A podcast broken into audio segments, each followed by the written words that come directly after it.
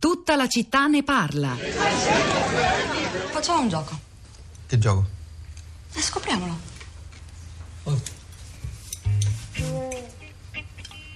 Dai, mettiamo qua tutti i nostri cellulari. Eh, E poi?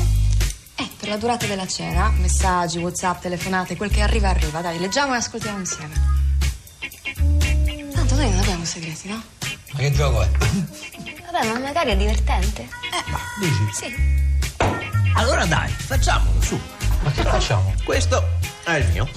Tanto Lucilla sta a casa. Ah, Lucilla, lo farai comunque. Te credo, dopo le sette te neanche tua madre ti chiama. Ma che gioco è questo, Eva? Divertente, eh. A me non mi sembra tanto. Forse perché hai qualcosa da nascondere. Io ho paura che tu possa avere qualcosa da nascondere. Io, se hai un amante, non lo voglio sapere. Se avessi l'amante non avrei proposto questo gioco. Oppure proprio perché ce l'hai vuoi essere scoperta. Esiste un meccanismo psicologico secondo il quale, per esempio, i serial killer fanno di tutto per essere scoperti. No, scusate, facciamolo. Poi se ci stufiamo smettiamo, no? Ah sì, no, un po' come cos'era il gioco della verità, ve lo ricordate da ragazzini? Perfetti sconosciuti, film appena uscito di Paolo Genovese con Valerio Mastandrea, Giuseppe Battistonna, Anna Foglietta, Edoardo Leo. Chi ci starebbe a questo gioco pericolosissimo proposto da Eva, la padrona di casa, durante una cena con amici? Mettere sul tavolo il proprio telefonino, il proprio smartphone e condividere con tutti i commensali, amici, coniugi, tu- le comunicazioni che arriveranno da lì in poi. eh? Succedono cose pare abbastanza inquietanti, ma insomma il gioco è perlomeno divertente e affronta con il tono della commedia in realtà parte di quel che abbiamo provato a dire oggi. Ricordo ancora le parole di quel giudice della Corte Suprema statunitense citate da De Biasi in apertura. In fondo, se arrivasse un marziano sulla Terra, individuerebbe nello smartphone una nostra protesi, per cui violare anche l'archivio del nostro cellulare significa quasi violare il nostro cervello, il nostro corpo. Rosa, beh, parlando di social, arrivi tu. Eh Rosa- Rosa certo, Polacco. non poteva essere altrimenti. Ciao Pietro, buongiorno. Beh, intanto il- la clip di questo film che sta spargendo divertimento e terrore in questi giorni in Italia eh, mi porta a iniziare con eh, un tweet che è quello di Insopportabile, forse ormai lo sapete, è un account Twitter e anche Facebook eh, che seguiamo con attenzione. Insopportabile scrive: Quando pensate che sia scandalosa la difesa della privacy da parte di Apple, pensate per un attimo che vi tolgano quella di WhatsApp. Fatto? Ed ecco da l'idea del panico. Ma ehm, in generale stamattina, Pietro, sia su Facebook che su Twitter c'è un po' di confusione, insomma, un po' di confusione sulla vicenda, un po' di polemica per come è stata presentata, raccontata, spiegata dai giornali, dai, dai nostri quotidiani in Italia, secondo molti osservatori eh, senza eh, un'adeguata competenza eh, tecnologica. E anche di questo si discute sul nostro profilo della città di Radio 3. Ehm, Fabio scrive il sistema di criptazione è indipendente dal marchio quando Apple dice che non è possibile decrittare dice una cosa giusta ma solo perché come l'FBI non è in grado di farlo in tempi utili. E mh, Decmax eh, ricorda dice qualsiasi sistema è vulnerabile. Come diceva un mio professore di informatica il computer più sicuro è quello smontato e sepolto sotto 10 metri di terra e dubito che sia cu- sicuro pure quello. Quindi l'invulnerabilità del telefono in questione mi pare uno spottone clamoroso e gratuito anche se in scelte del genere c'è anche un forte rischio di pubblica sicurezza che potrebbe ritorcersi contro Um, Nino scrive se una confessione è ancora una delle prove di una verità nascosta, lo è sempre e per tutti. Capita che i criteri di indagine non diano esiti positivi quando l'ostacolo diventa quel muro di gomma fatto di omertà e complicità criminale. Che ci sia invece un veto da parte di un'industria per un personale prestigio commerciale è solo un interesse di parte che la comunità non può consentire. Per quanto necessaria sia la privacy nelle nostre vite, ed io ne sono convinto, non di certo sarà garantita dalla rete e su questo poi si mh, eh, sprecano i mh, riferimenti letterari, Orwell su tutti, naturalmente 1984, però è interessante anche il commento che c'è scritto Hermes da Padova, scrive dal risvolto di privacy, scritto di rivolta da parte di William Faulkner contro la caccia che i giornalisti stavano dando alla sua vita privata e riporta. Nella parola privacy, infatti, come sapete, sappiamo oggi in maniera più chiara che mai, si addensano tutto il peggio e tutto il meglio della società democratica, in particolare di quella che conserva il sigillo delle origini americane. E poi prosegue Hermes e dice 50 anni dopo Robert Ludlum scrisse L'inganno di Prometeo, un romanzo che racconta a suo modo le vicende legate a Echelon e che così mi piace riassumere. Nick è sconvolto, la realtà verrà messa in discussione dalle clamorose rivelazioni che si dispiegheranno agli occhi di Bryson e le stesse man mano che scorrono le pagine verranno rimesse in gioco. Insomma, la fiducia diventa una chimera e niente sembra essere quel che appare. Il tutto condito dal protagonista di una grande, grande società internazionale. Eh, ancora Francesco dice questa è distopia, qui si sta giocando il futuro e poi Paolo dice siamo in un paese in cui si può, la, gli, gli USA, gli Stati Uniti, in cui si può violare la privacy di una persona per ragioni di terrorismo fino a torturarla, come è successo nell'era Bush, e non si può violare un oggetto come l'iPhone, il mondo è a testa in giù. Mimmo, buongiorno e benvenuto. Buongiorno a Primo voi, ascoltatore, grazie. grazie. a lei, primo ascoltatore che ascoltiamo eh, a noi nella piazza di stamani, nel nostro spazio interattivo. A lei. Certo, io ascoltavo con molto interesse questa trasmissione oggi e a un certo punto non ho resistito al, all'impulso di inviarvi un paio di messaggi consider- facendo delle considerazioni su quanto ascoltato.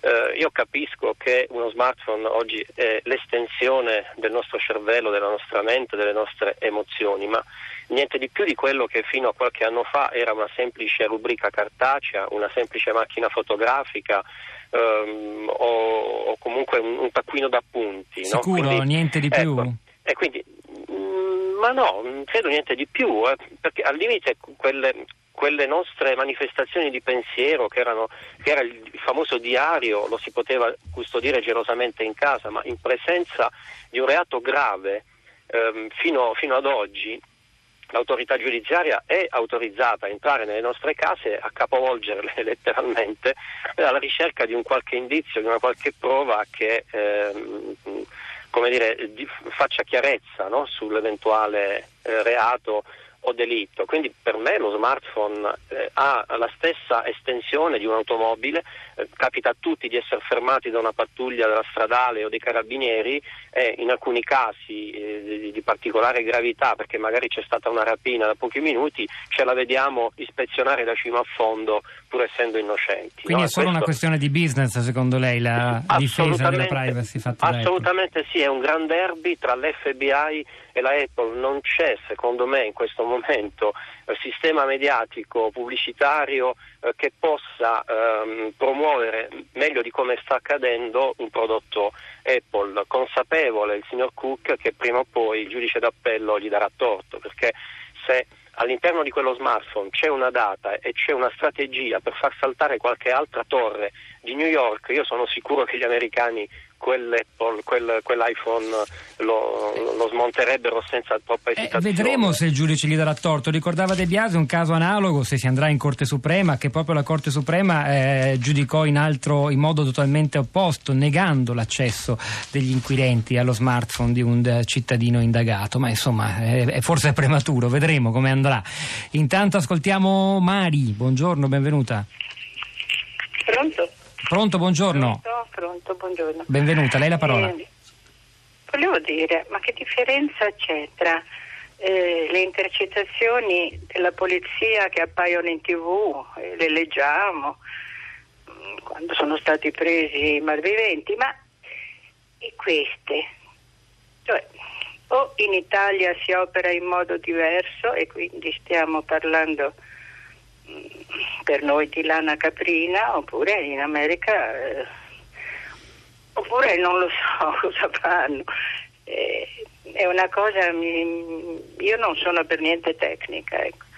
e quindi questa cosa mi, mi fa pensare e non mi fa capire nulla. Insomma, il suo ragionamento mi sembra un po' in linea con quello di Mimmo. Già eh, perquisiscono le nostre case, le nostre automobili, i nostri oggetti personali. Anche se io Mimmo non lo conosco. Intercettano quindi... le nostre telefonate, lei dice cosa cambia sì. se accedono al nostro smartphone. Beh, cambia, dice Cook, che in questo modo eh, questo metodo di accesso può arrivare nelle mani di tante altre persone, inquirenti, stati democratici o anche dittatoriali e così via, o magari anche apparati e strutture terroristiche.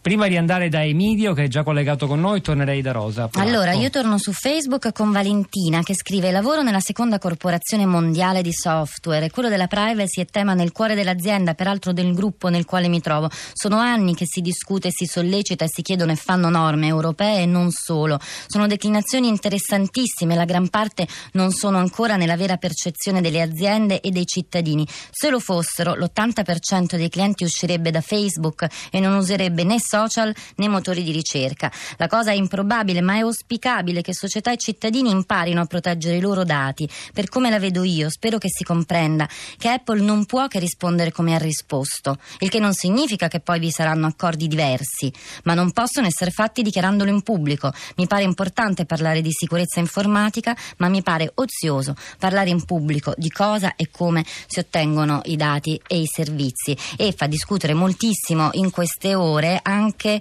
il tweet di un'altra grande autorità della rete, cioè il CEO di Google, che in sostegno alla lettera, alla risposta di Tim Cook ha fatto cinque tweet in, in serie, Sanda Piccai si possono trovare sul suo profilo, dice l'importante messaggio di Tim Cook costringe le aziende eh, ad, sulla costrizione delle aziende ad attivare l'hacking potrebbe compromettere la privacy degli utenti. Noi sappiamo che le agenzie di, di, di forza e di intelligence affrontano sfide significative, costruiamo prodotti sicuri per mantenere le informazioni sicure, ma quello che ci chiedono, insomma, eh, riassumo, è qualcosa di totalmente diverso e potrebbe essere un precedente preoccupante.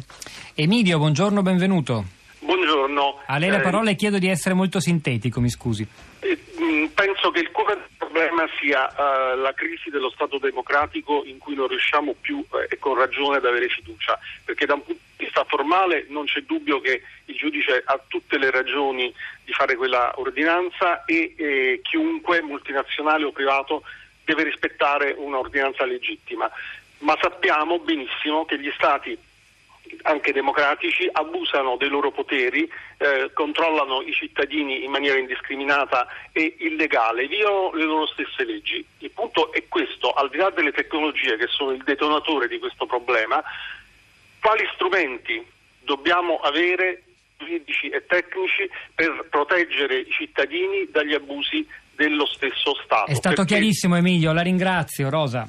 Allora, ancora su Twitter con Matteo che dice povera Apple, se dice di sì all'FBI diventa un delatore mondiale e perde clienti, se dice di no diventa il telefonino dei terroristi islamici. E poi c'è Lorenzo che dice solo nell'informatica il popolo chiede che chi produce controlli in seguito i propri prodotti, nelle armi no. E poi Iva, se Apple la spuntassi in un sms appena arrivata potremmo dire addio allo Stato e arrenderci al governo totale delle multinazionali. È il momento di Radio Tremondo con Luigi Spinola. C'era Massimiliano Capitolo oggi alla parte tecnica, Piero Pugliese alla regia, Pietro del Soldà e Rosa Polacco a questi microfoni, al di là del vetro, Cristina Faloci, la nostra curatrice Cristiana Castellotti. Ci risentiamo domattina alle 10.